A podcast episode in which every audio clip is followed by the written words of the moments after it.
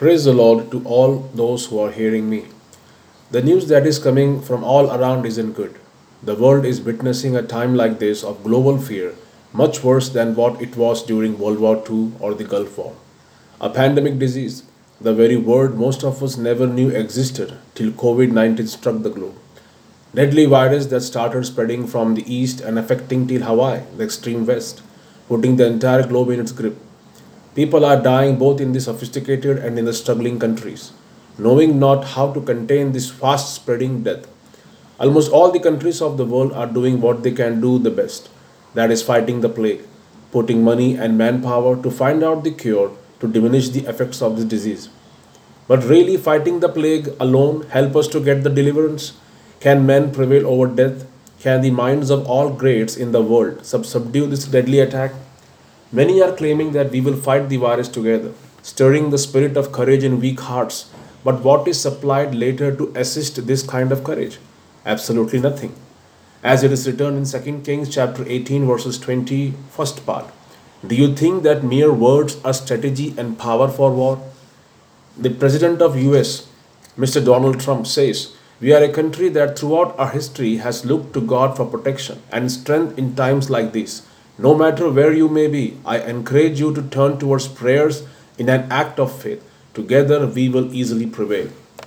The weapon for this warfare is prayer, and not only quarantine or social distancing, but as we read in chap- 2 Kings chapter 18 verses 20 first part, mere words are not strategy to combat any war.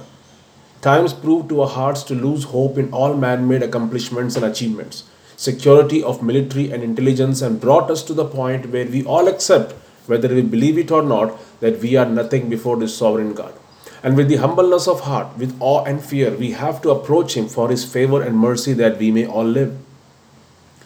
Just as King David did the sacrifice in 2 Samuel chapter 24 verses 24 for the plague to stop. So we as children of God has been blessed with the privilege to intercede for the nations of the world and offer the sacrifices of praise and prayer to God that will stop the plague.